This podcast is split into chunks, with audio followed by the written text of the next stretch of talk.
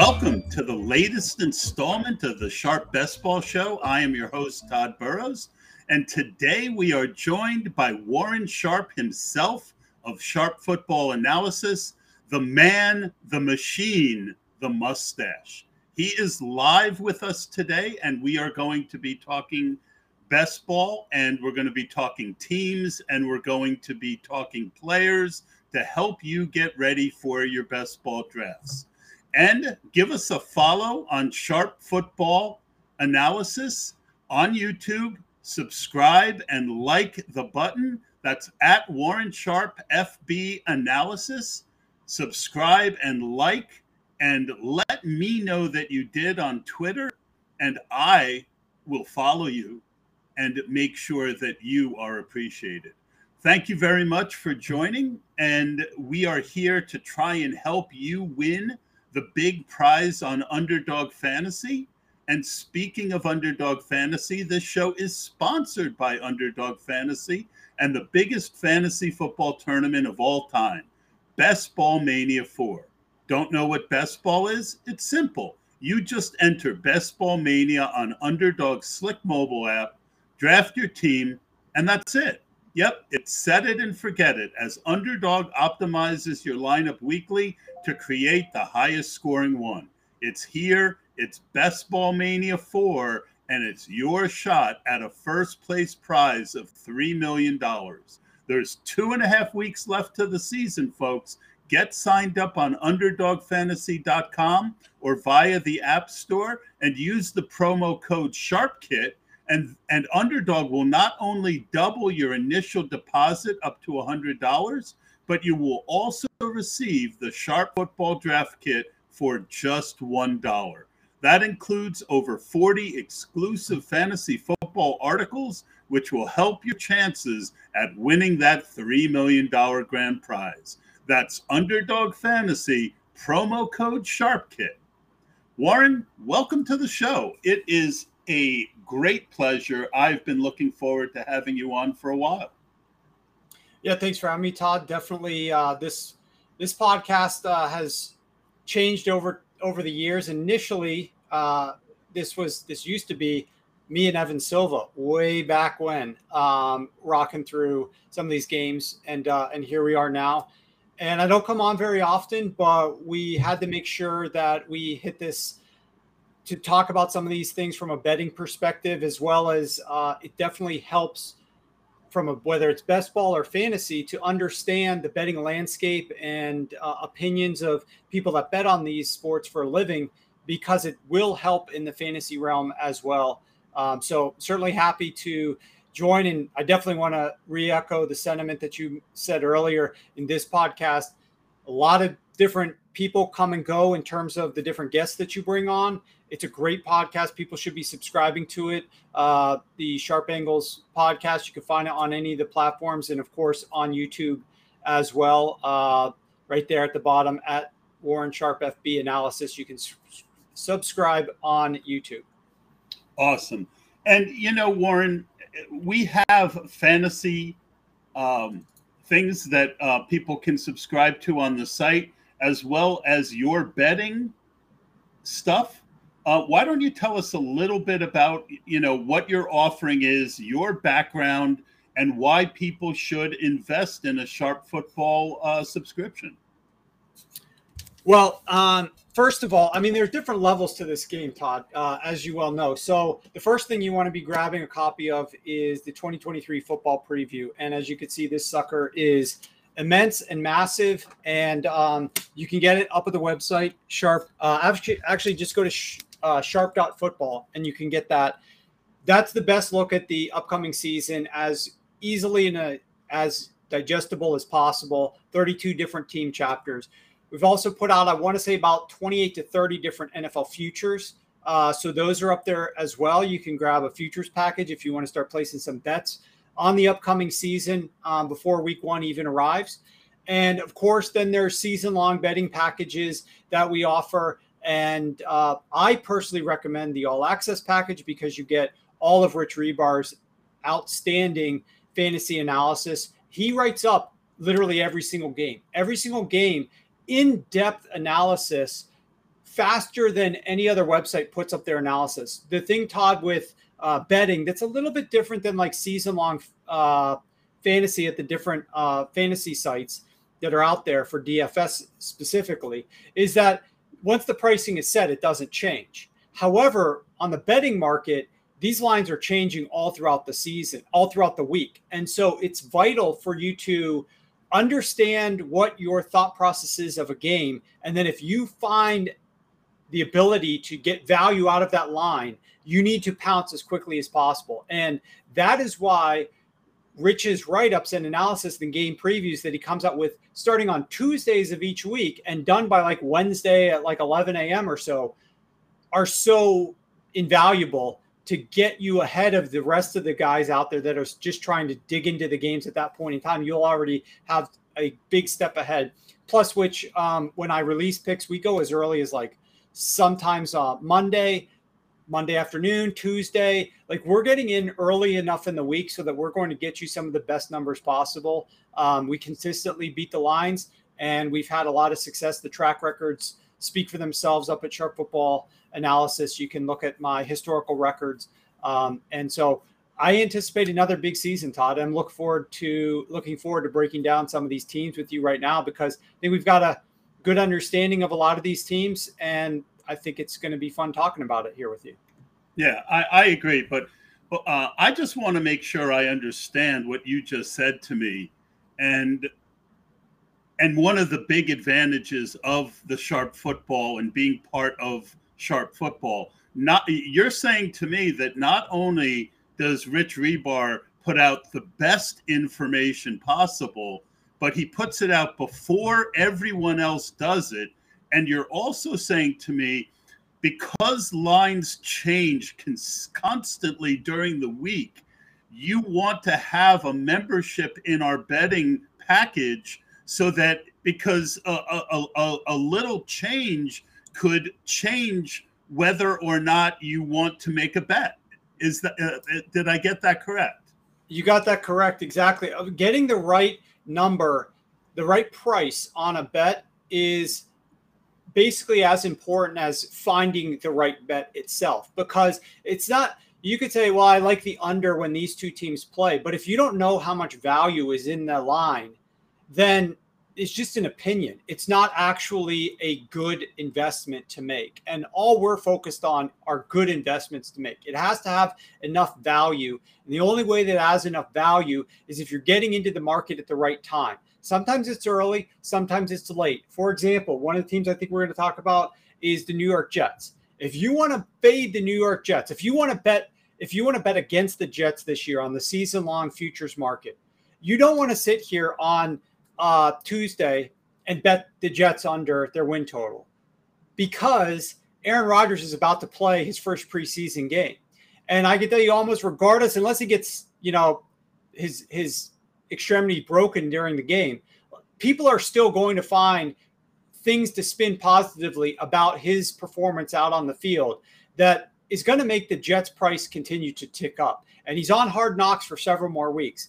You don't want to be betting the under on him today. You want to wait until like the day before the season starts. And that is when you want to come in and bet under on all the Jets futures if you are so inclined. Um, so sometimes it's better to wait. Sometimes it's better to go early. And it's unfortunate. Um, I, I wish the line's locked and I didn't have to do this. It would be more fun if it was like DFS and I don't know what day, Tuesday or Wednesday, like everything's locked up. And so you could just deal with like all your analysis and take your time. But can't do that in sports betting. And that's why I'm monitoring this, why I rarely sleep during the season, uh, and why it becomes very stressful if you're trying to win money betting on sports. Well, that's fascinating. I'm really glad that we went over that. To all of you listening again, you can go to our site and you can sign up for all of these packages. And uh, I mean, if for no other reason, the all access package includes Rich Hribar's write ups. Because uh, I know I've paid in the past for a different service, and I have to wait sometimes till the end of Thursday and uh, kind of exciting news. It looks like I will be doing an in season podcast for Sharp Football Analysis.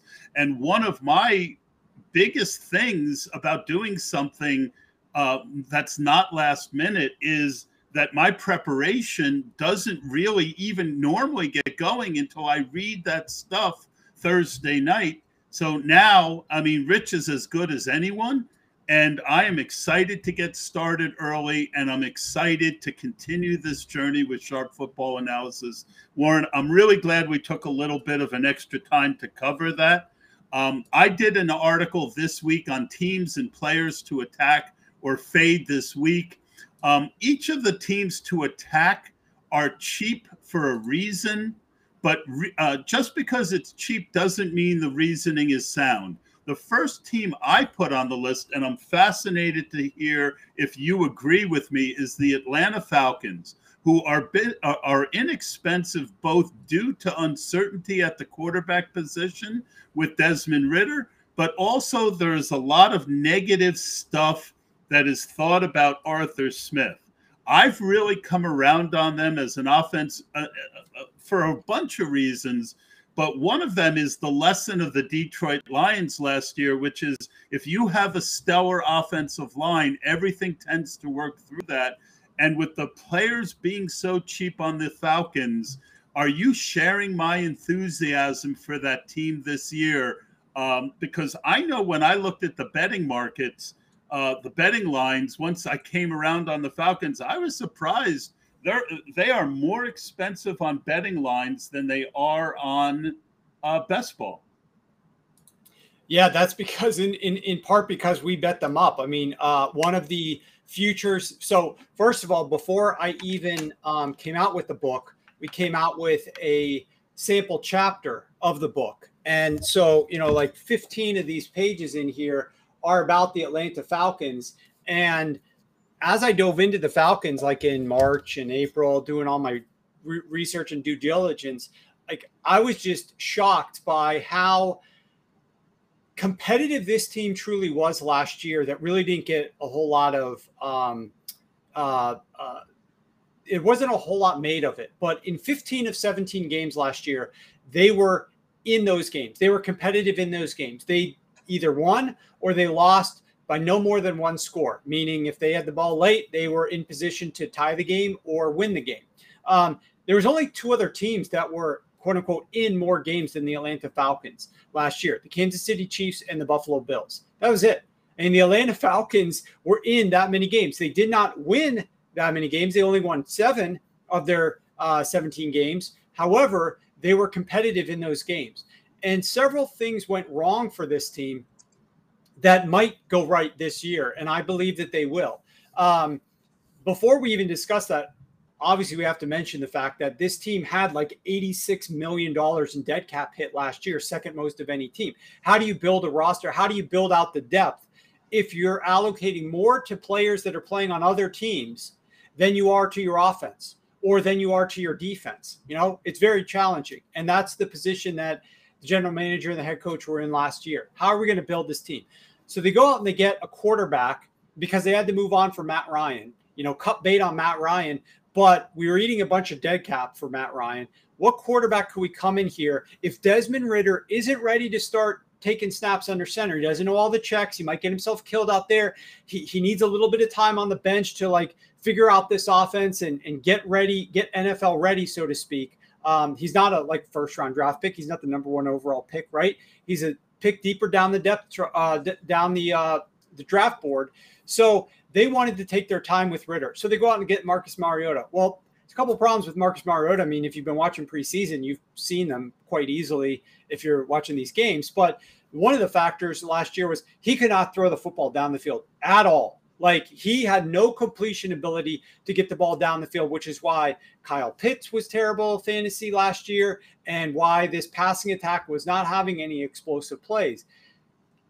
We're going to see no worse accuracy down the field from Desmond Ridder, even if he's terrible, than we did last year from Marcus Mariota. I think the ceiling is higher. The floor is also no worse than what it was last season. And I think that we're going to get better production out of Marcus Mariota through, uh, sorry, Desmond Ridder throwing the ball deep than we saw from Marcus Mariota. That does a couple things. Number one, we might score points from deeper out. I mean, this team, I think, had eight touchdowns, eight touchdown passes of five or more yards, eight touchdown passes of five more yards, worst in the NFL last year. We're going to see more than that this year. I'm very confident. Um, we might score touchdowns from 20 yards out, 30 yards out, which they weren't doing last year. So that could help score points. It could also get them down inside the red zone quickly if they're back at the their own 35 and they throw the ball down the field. They might actually complete that pass and get down into the red zone. More trips to the red zone. And inside of the red zone, I think we're going to see a lot more success because Marcus Mariota was terrible inside the red zone as well. This offense was not productive inside the red zone. Arthur Smith, in his years in Tennessee, was brilliant calling plays inside the red zone. Yes, acknowledge that he did have Derrick Henry, who's a beast inside the red zone, dictates box counts, uh, and is very efficient running the football down there. However, I think we're going to get a lot more efficiency from this offense now that Mariota is gone and Ridder is there, and there's more creativity.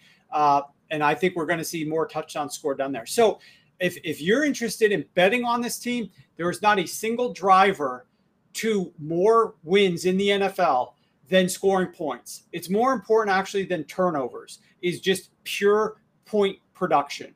And we're going to see more point production, in my opinion, from the Falcons this upcoming season. If you're interested in them on fantasy, it's the same exact principle. And that is we need this team to score more points for our players to have more production, whether it's yards to get down to the red zone, whether it's scoring from deep, whether it's scoring inside the red zone. I think we're going to see more touchdowns. The tricky part for me, Tod, is I don't know exactly who I would say is the best buy on this offense. You know, which player do you want to target? To me, I think a lot would come down to like how they're priced um, because again, just like betting on things, price is is very important. So you could get a cheaper option, but you're gonna you don't have to pay as much for him. So I can't tell you which guy offers the most value, but I can tell you this Falcons offense as a whole, I think is going to be a lot more productive and explosive than it was in 2022. Well, that's where I come in, and that was part of my article. I went through each of the guys. So if you want to follow me on Twitter at Best Ball NFL, you should easily be able to see the article that I wrote this week. And I go through each of the Falcons um, and what I think versus their cost. Um, couple couple things, Warren. You know, one, we learned again the lesson of um, the offensive line with Jamaal Williams in Detroit. Uh, if you've got a great offensive line, yes, you don't have Derrick Henry, but you've got Bijan Robinson, you've got Tyler Allgeier, who was much more efficient than, you know, he was not a darling of the fantasy community, but he played very well last year.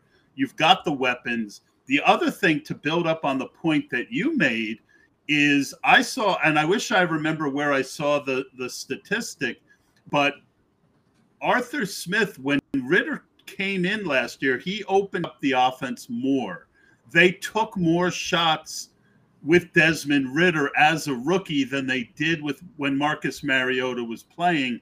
You know, we we've kind of got Arthur Smith in the fantasy community pegged as this guy who let uh, Kyle Pitts die on the vine, but maybe it, it was a, just a fact that he didn't trust Marcus Mariota, and so that's why he was so conservative.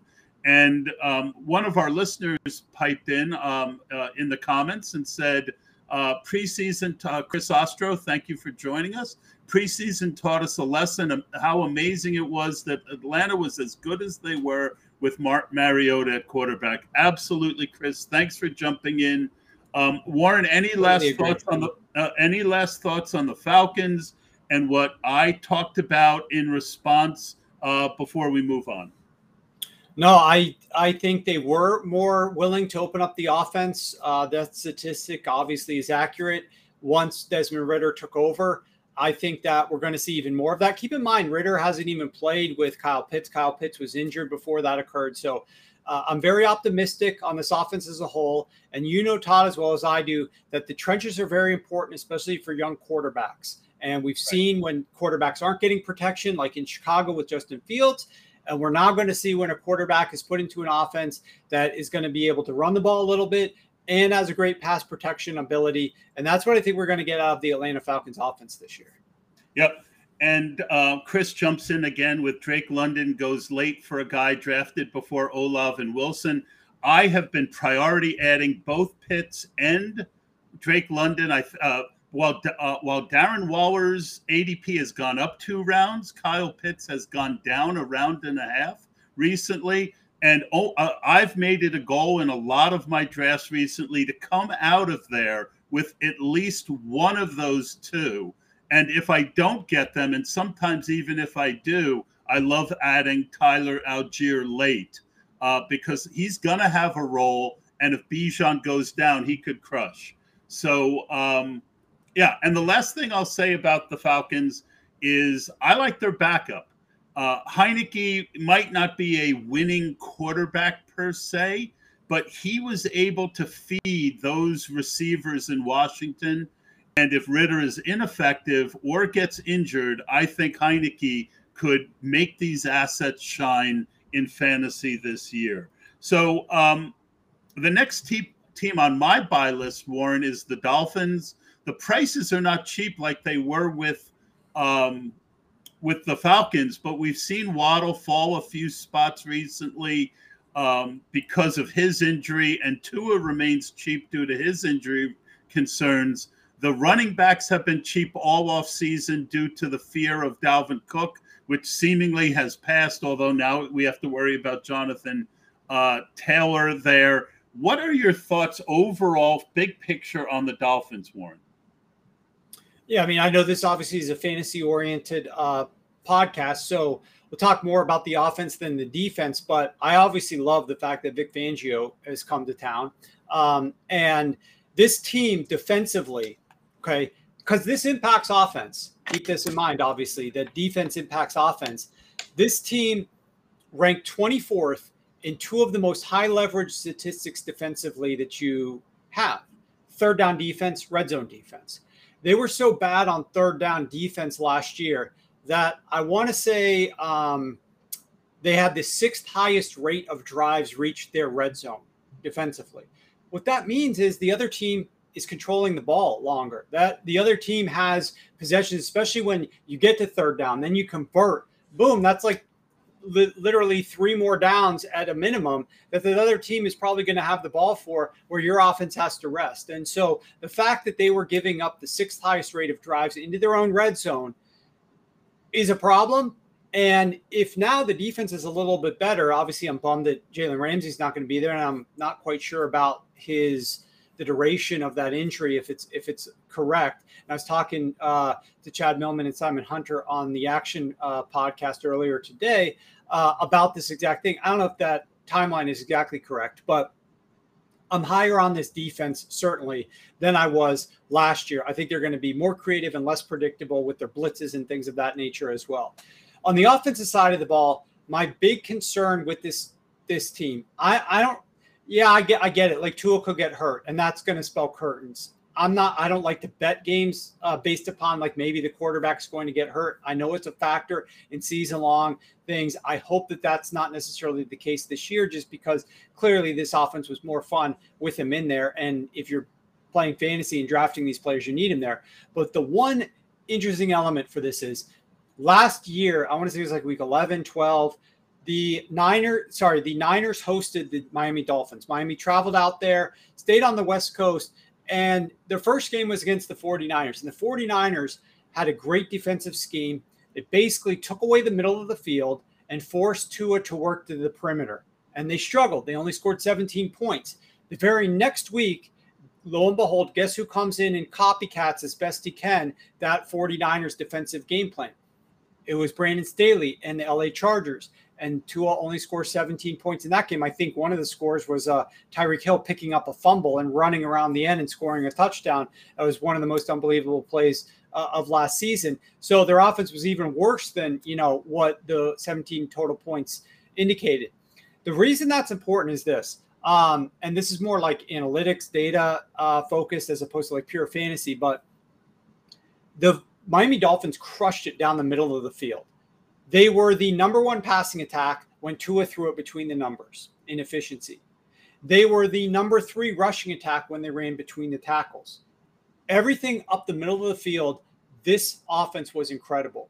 But to the outside, outside the numbers, that's where they struggled. When they threw it outside the numbers, Tua dropped from number one to number 22. And when they ran outside the tackles, they dropped from number three in efficiency all the way down to number 28. Um, and my fear is that defenses will adjust. And we're going to find out week one, Tod, because in week one, we're not going to have to wait long. They play the Chargers again. And Brandon Staley's probably going to try to utilize the similar scheme that he used late last year to slow this offense down.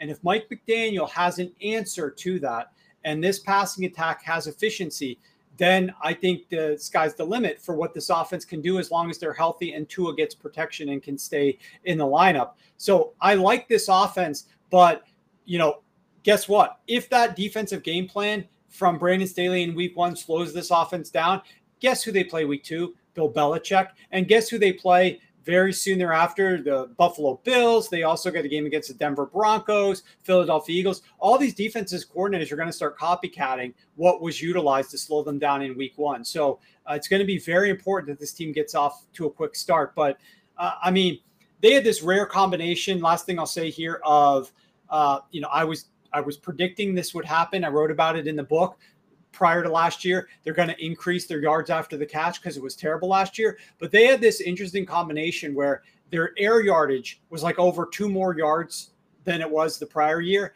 and they still had more YAC. And those two are not related. They're inversely related. You're not going to have, uh, in terms of correlation, you're not going to have more YAC if you're throwing the ball deep down the field. And yet they did in some capacity. So uh, this is an explosive offense that could theoretically take another step, but I'm really curious to see what it looks like week one against the Chargers. So I got two words of caution out of that. And uh, the first one is bigger for me, maybe, than the second. Uh, the, I think Mike McDaniel is smart enough and adaptable enough to uh, to adapt but is Tua able to do it is the question. The other one though is I like bad defenses for fantasy football because if your defense is giving up points, then your offense has to keep the pedal to the metal. Now, I don't know if we if you know this or if um, we we saw it. I mean, some coaches will put the pedal to the metal even up three, four scores. Um, other coaches rein it in. But I would say, Warren, that the fact that Vic Fangio, clearly one of the best defensive coordinators of the last 15, 20 years, is now there is good if you're betting the Dolphins to get to the Super Bowl, but perhaps a negative if you are looking at the Dolphins offense for scoring this year in fantasy.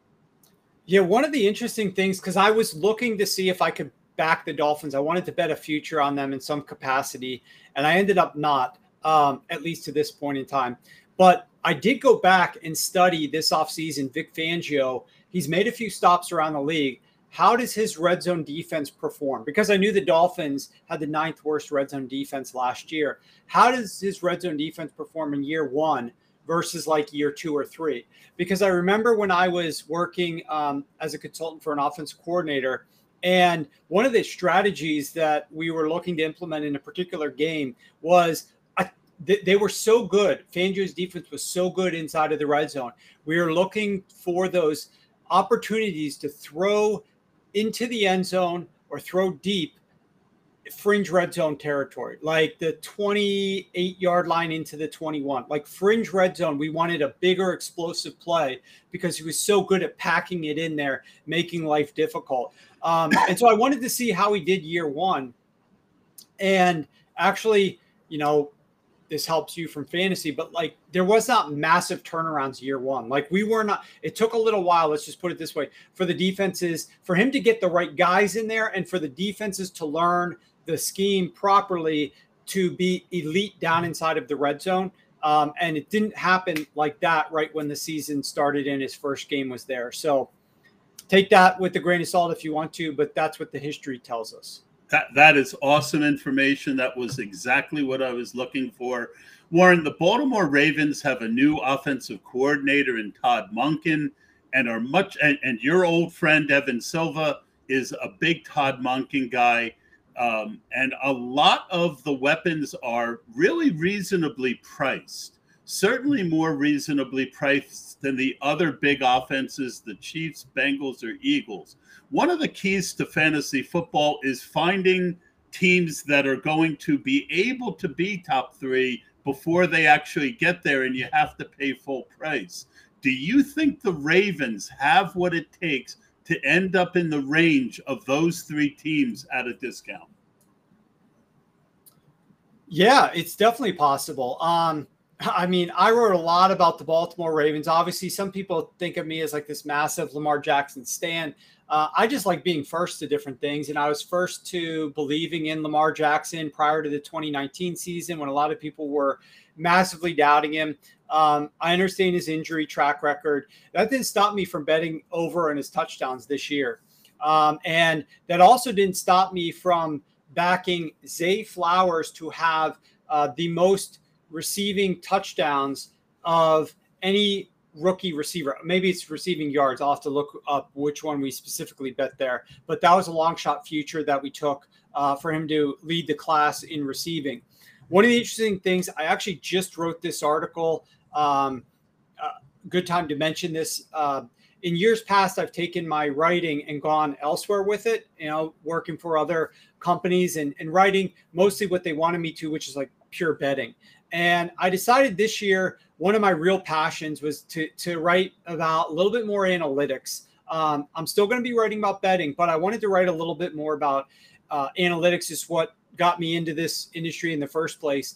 And so that's what I'm doing now at Sharp Football Analysis. So you're going to see, I started publishing some last week, deep dive analytical articles that you aren't going to find this information anywhere else. And one of them uh, that I just published this afternoon was on personnel grouping usage thus far in uh, the preseason through two weeks and what that can tell us, if anything, about this upcoming season. And so you you go go over to sharpfootballanalysis.com and you can read up on it. But you were talking about the uh, Baltimore Ravens, and you know the Baltimore Ravens used 11 personnel last year, uh, first half early downs, 9.8% of the time. That was the lowest rate in the NFL for any offense. It's the lowest rate in the last decade for any team to uh, trot out three wide receivers. So far this preseason, that was up to 64%, and that's without Odell Beckham or Rashod Bateman. Uh, so, guaranteed, this team is cranking up majorly the 11 personnel.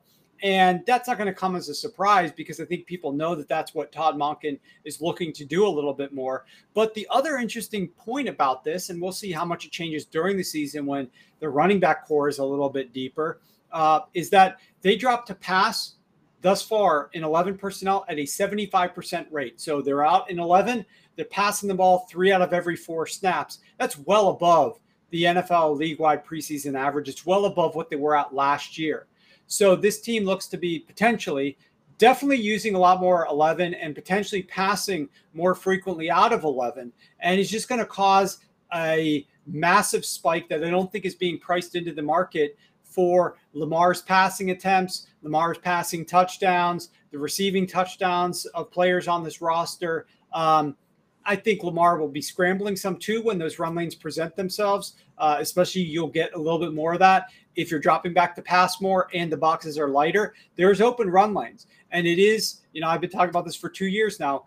The single most efficient play in NFL is a quarterback scramble on a design pass play when a run lane opens up and presents itself. We're talking eight to nine to 10 yards per play that you are locking in on average, which is better than any pass attempt that you could average when you're dropping back. And so, more quarterbacks, when those run lanes are there, especially a quarterback that has mobility, Lamar Jackson, obviously cream of the crop, right?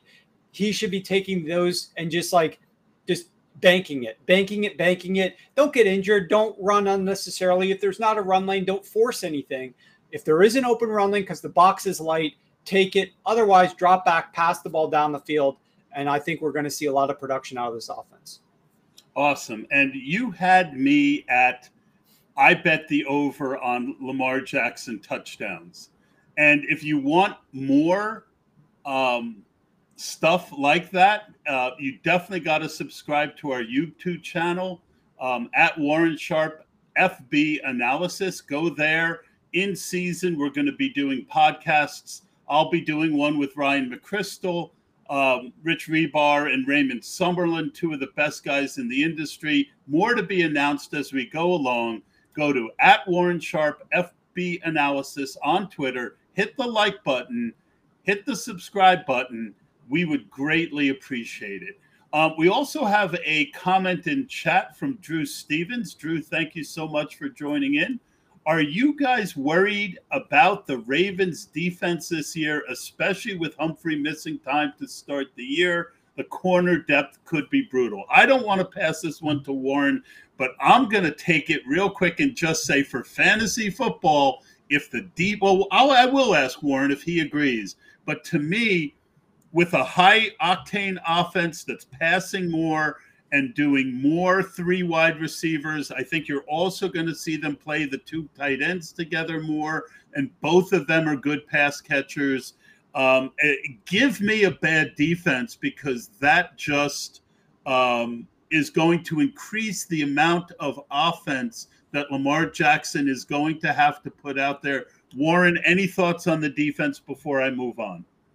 Yeah, and I know he was asking a little bit about like win totals, etc. And for for for me, just think about the schedule they're non-division teams that they're going to face that are outside of their typical rotation, which is like this year it's AFC South, NFC West. But the other three teams that they play based on where they finished last year, they're playing the Dolphins offense, they're playing the Chargers offense, they're playing the Lions offense. All three of these offenses we expect to take steps forward this year. We like those offenses. Last year, the three teams that they played were the Giants, not a great offense.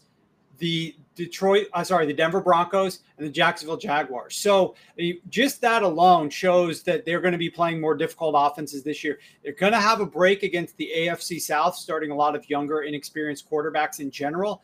Um, but I mean, this their own division Think about the Steelers offense and how much better that's looking right now in the preseason. The Browns can't be any worse than they were last year, even if Deshaun Watson never regains his full form.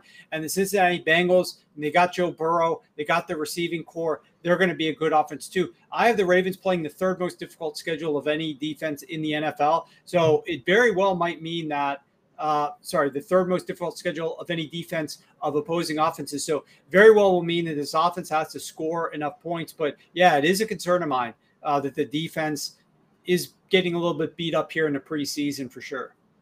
Awesome. And I'm glad you caught that Drew was more focused on win totals and division futures. So I am glad that we were able to give Drew the answer that he wanted.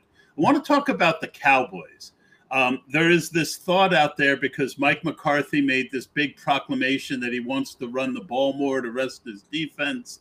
Um, I've kind of come from the place that he just wanted to get rid of Kellen Moore because, you know, coaches like to, especially offensive coaches, want to have more say in the offense. Um, I haven't seen the offensive moves that they made. You know, they let Zeke go they didn't bring in a, a veteran back. Uh, for a team that supposedly wants to run more, Warren, they're not signaling it with their uh, their their moves. What has your study of the first two preseason games showed you about the Dallas Cowboys? Well, they're they're definitely increasing their 11 personnel usage a little bit more, and obviously we know that they're not utilizing all their wide receivers yet, but it tells you this is the thing about personnel groupings. And I encourage you guys to go read the article. I'll probably start a Twitter thread either later today or tomorrow about it. Um, we know that teams are not going to tip, they're not going to play all their starters in the preseason. Some do more than others, but most teams don't. Um, so you're not really getting a chance to see a lot from those guys. Um, they're also not going to like show you their best plays. But what they have to do, what they can't really conceal, is their intent from a personnel grouping perspective because they have to evaluate the roster. They have to cut down to 53. They have to figure out which of the players do they need to carry five, six, seven wide receivers? How many backs do they need? How many tight ends do they need?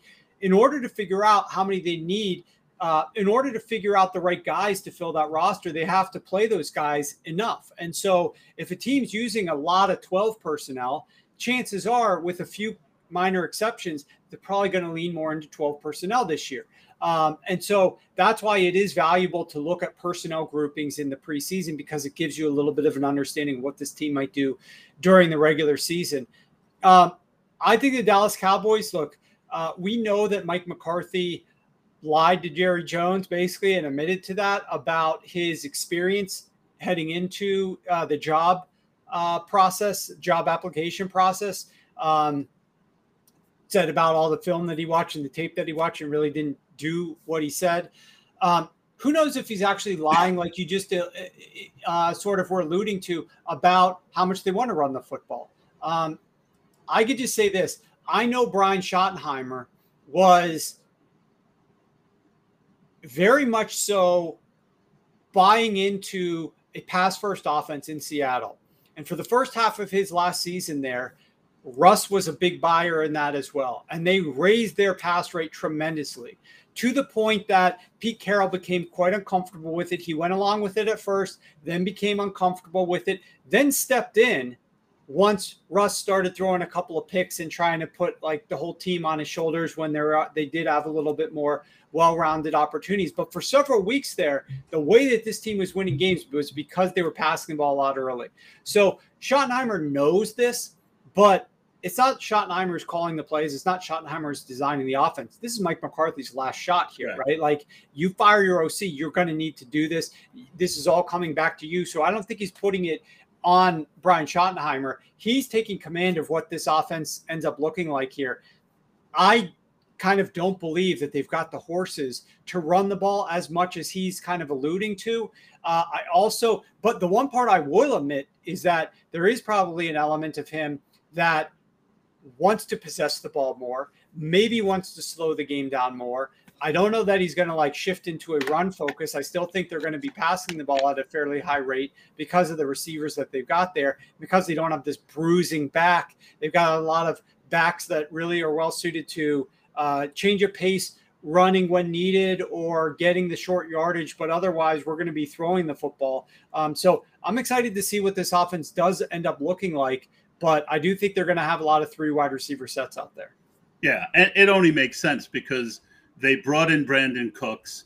Um, they've got Michael Gallup, second year off of an ACL. CeeDee Lamb um, is uh, one of the top wide receivers in the game. And, you know, Dak Prescott is my most owned quarterback in fantasy this year because the price has remained exceedingly cheap. And uh, a lot of it has to do with this thought that Mike McCarthy is no good and Mike McCarthy wants to run the ball so I'm glad that um, you're you're kind of thinking the way that I am. The last team, from a positive perspective, is a very similar situation. It's the Colts, where there's this big concern, and I, I had Reeves on, and he talked about rookie quarterbacks, how bad they are. Um, but Anthony Richardson, yes, he's inconsistent, but when he's when he when he when he's on, he can make every throw in the book. And he, to me, he is a huge upgrade over Matt Ryan and what end of career Matt Ryan was uh, able to do. I am a big fan of uh, Michael Pittman as a wide receiver. All the Colts are cheap.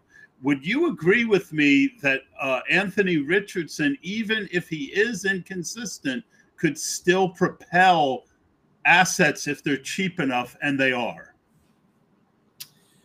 Um, this one's a little bit more tough for me, but I do think the one thing that you certainly have going for you is that this team's going to lose a lot of games, right? And so when a team's going to lose a lot of games, they're in some very good game scripts for fantasy to have production, um, just through volume in general. So I think that there's going to be those opportunities for them. Um, there's naturally going to be a lot of growing pains. I don't really know what this offense is going to look like. I shudder to see them against some of the elite competition, let's say against the AFC North, where they've got good defenses and good offenses in that division. But um, they play one of the easier schedules in the NFL. Uh, they play one of the easiest schedules of opposing defenses. I got them right now 10th easiest schedule of opposing defenses, third easiest schedule of opposing pass defenses.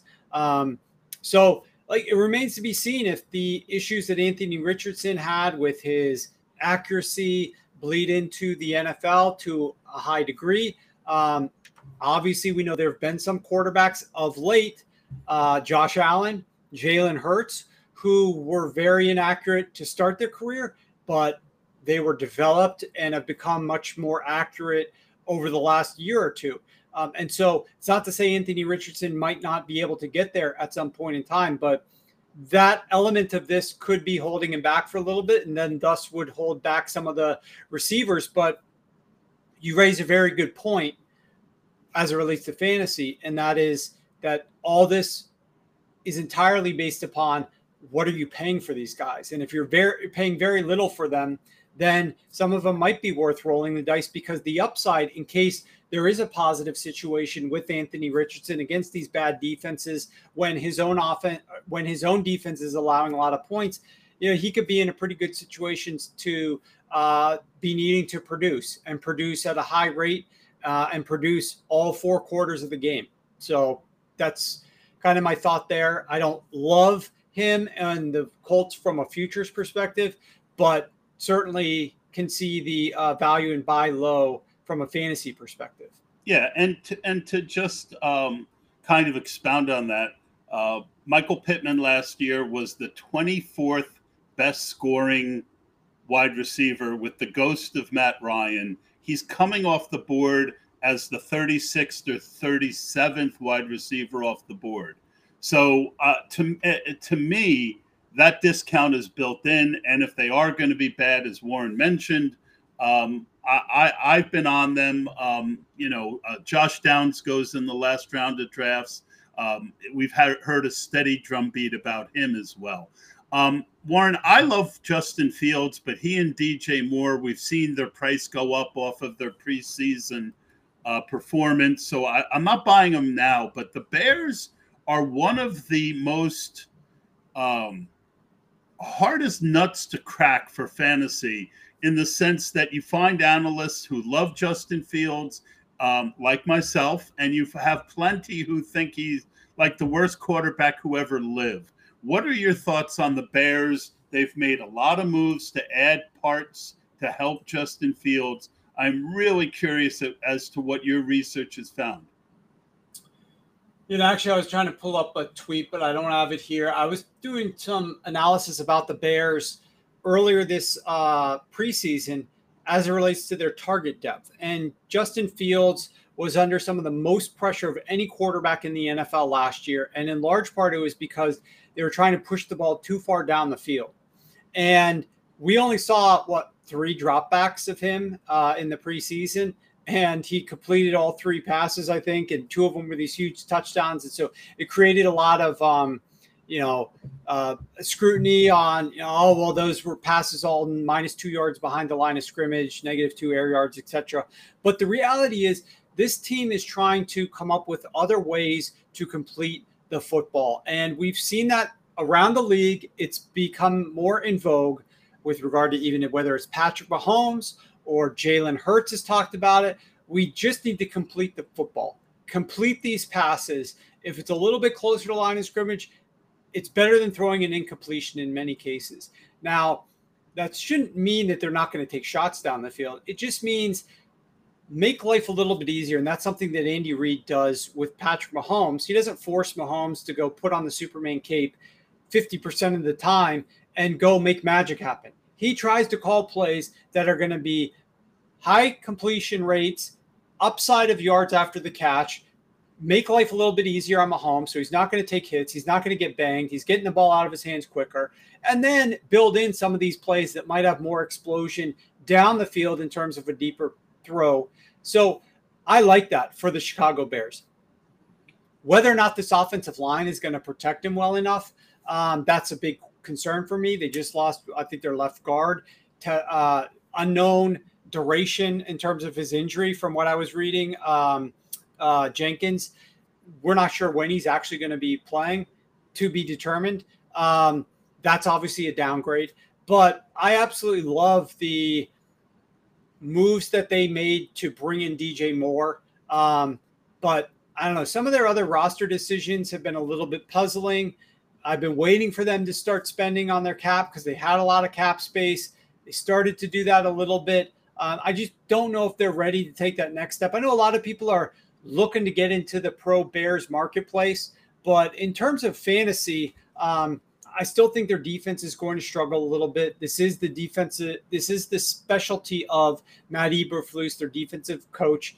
Uh, is that side of the football? Uh, he's their head coach, but he's a former DC, and so uh, obviously he's trying to look to build that up. But um, I'm I'm very neutral on the Chicago Bears in general. I'm certainly not a buyer of the Chicago Bears. In fact, I, I prefer the Green Bay Packers, who were rated a little bit below the Chicago Bears for much of the offseason.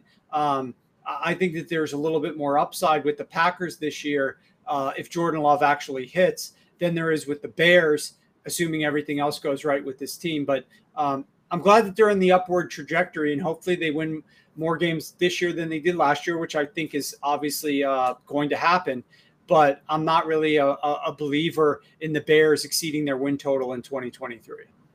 Got it. Um, last and and we're running a little bit on time. I did have a question about the Packers, but I'm glad you covered that quickly. But I know you know probably as much about the New York Giants as anyone, um, and the Giants uh, really looked sharp. And you you know there's a lot of you know, because there's so many guys, they've been cheap all off season. Darren Waller was a priority ad for me uh, for most of the off season. His price has gone up, as I mentioned earlier in the show. Um, and uh, other people on Twitter kind of say, well, Daniel Jones has never done it. You know, last year, he, you know, it was like one of the safest offenses in the league. Well, I think that was partly a design of trying to give Daniel Jones confidence that he never had had up until that point and giving him a lot of rollouts, quick throws. Um, but they've added Jalin Hyatt, they've added Darren Waller. Um, Evan Neal gets his second year, uh, the fifth overall pick in the draft. Um, I mean, you know, could you see Daniel Jones getting 25 to 30 touchdown passes this year? Um, I mean, it's not out of the realm of possibilities, but I do think that they're going to be quite balanced and intelligent with their play calling down near the red zone. And the Giants coaching staff understands that the most efficient plays to call down inside of the red zone are running back runs from spread personnel. And so I think that we're going to continue to see that for the New York Giants. Um, it's just easier to score those touchdowns. You look at the data and you can see it for yourself that these are more efficient plays, running back runs from 11 personnel, etc. Now, could he get there by throwing the football a little bit more from outside the red zone and having more success? Yeah, absolutely. And they had a nice deep pass from uh, Tyrod Taylor yesterday, uh, sorry, a few days ago. Um, and I think when you incorporate the deep speed of Hyatt with the just possession type receiver of Darren Waller, I think there's a lot of upside here for this attack. Just because they weren't a high volume offense last year from a touchdown, passing touchdown perspective, doesn't mean they can't be this year. But Daniel Jones needs to make a lot of strides. And that's because um, I wrote a lot about this last year, right before he was about to get his contract. But um, much of their improvement last year offensively was just because Daniel Jones ran the football more frequently with his legs than he did the year before. And they were more efficient down inside of the red zone, thanks in large part to their running ability. And Brian Daboll and Mike Kafka upgrading the running back run game, the efficiency of that down inside of the red zone. That's how they were getting into these games and staying efficient. If you look at Daniel Jones between the 20s last year compared to the year before, he was less efficient. He averaged less yards per attempt. I think his uh, completion rate was lower. His EPA per attempt was lower. Uh, he was not a great quarterback between the 20s, but they got it because he was running the football and because uh, obviously they had success down inside the red zone with their running backs. Last year they were hamstrung with the he roster. Also they, had, he also sorry to interrupt, but he also yeah. had legitimately guys coming off the street to play wide receiver for him. So uh, exactly. uh, I'm not I'm not uh, I'm not taking away from what you said, but uh, giving it a little context. Exactly. That's exactly what I was leading into is that this team was left with a mess from Dave Gettleman. So their offensive line wasn't great. The pass protection wasn't great. They didn't have the ability for Daniel Jones to drop back a lot and have success and feel comfortable back there. Uh, they didn't have those receivers. I mean, the the what they were working with uh, when trying to trot out 11 personnel wasn't great. When they tried to go to 12, you know, Daniel Bellinger gets hurt. Like this team was reeling last season with some injuries at the skill positions. And I think that they can't be anything but a little bit healthier there this upcoming season. And they're starting to work out from that cycle of what Dave Gettleman put them into. We talked about the Atlanta Falcons, how I like the Atlanta Falcons this season. Um, they're you know, this is their third year. They're two years removed from the prior regime who put them into some very bad predicaments from a cap perspective. Um, Dave Gettleman put this team in a bad predicament. Year one, very tough. Year two, we're starting to be able to have a little bit more flexibility and make some moves. We're able to give some contracts to guys we think deserve them and who fit well. We're able to get rid of more guys and bring in other ones that we think fit our offense or defense a little bit better. So I'm excited to see where they go here. My prediction on the Giants is that while this team will play better football in 2023, they may win fewer games. Um, and it's primarily because of two reasons. Number one, I do not believe they're going to have the same success coming back in games as they did last year, which was remarkable how they were winning all these games late. That's not going to happen. They know it everybody pretty much realizes it. They're going to have to start their games a little bit faster. However, they play the, the second point, they play the number one most difficult schedule of opposing defenses this year. It's even more difficult than it was last year. I think it's going to be a challenge. So even if they take some strides, we were talking last year, they went up against um, the NFC North in a year that Aaron Rodgers was down and the rest of that division was down, and the AFC South, which was not a good division either last year. Um, now they go up against all those defenses from the AFC East. We talked about a couple of those teams, but the Jets defense is elite. Bill Belichick, the Dolphins, and the Bills. NFC West, you know, it's not going to be easy. Plus the New Orleans Saints, like this is going to be a difficult schedule for the New York Giants offense. Yeah, I my I'm a Giant fan. My thoughts exactly what Daboll was able to do last year it was unbelievable. And oftentimes, what ends up happening is, uh, and, and, a lot of it was because the schedule was so easy. It's a much tougher schedule. Um, Warren, I am so glad that we had a chance to do this. And um, I, I, you know, I am also thankful to be part of the Sharp Football Analysis team, and I'm really excited about everything we're going to be doing moving forward into the season why don't you tell us again where we can find everything? Uh, show us your book cover again because that thing is uh, next to the mustache. I think the size of that book is the most impressive thing. Open up, open up one page. Just look at what goes on inside here. All the the visuals, all the things that Warren puts into this. This is not just um, a, a, a, couple fantasy articles. This will help you to understand football better and help you to be better at both fantasy and the betting markets. Warren, tell them where to find it. You go to sharp.football is the shortcut to get this PDF. And you know what we'll do here, Tod?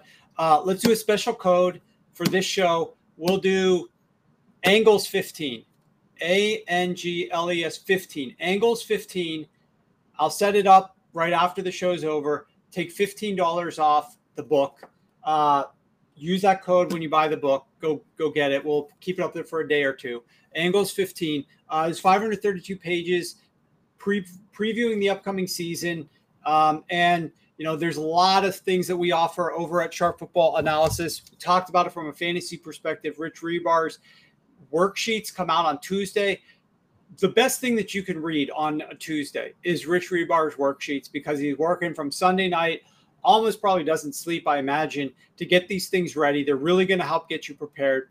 Couple that with some of the betting packages that we have there where we start jumping on games and beating line moves. Um, and with our track record that you can also find over at the website. I think you're going to be set up for a great season. So uh, appreciate you having me on, Tod. I'm excited to watch this particular podcast grow. So again, guys, if you're if you're just tuning in for the first time, you got to do a couple things. You got to go subscribe to the Sharp Angles podcast uh, because the podcast is very good. We've got a great schedule that the guys are lining up for this upcoming season. And then, of course, you know, subscribe to us on YouTube because we're doing a lot more on YouTube. Uh, YouTube.com backslash uh, at Warren Sharp FB analysis. Awesome. Um, I want to thank the people who jumped in the chat Chris Ostro, Drew Stevens.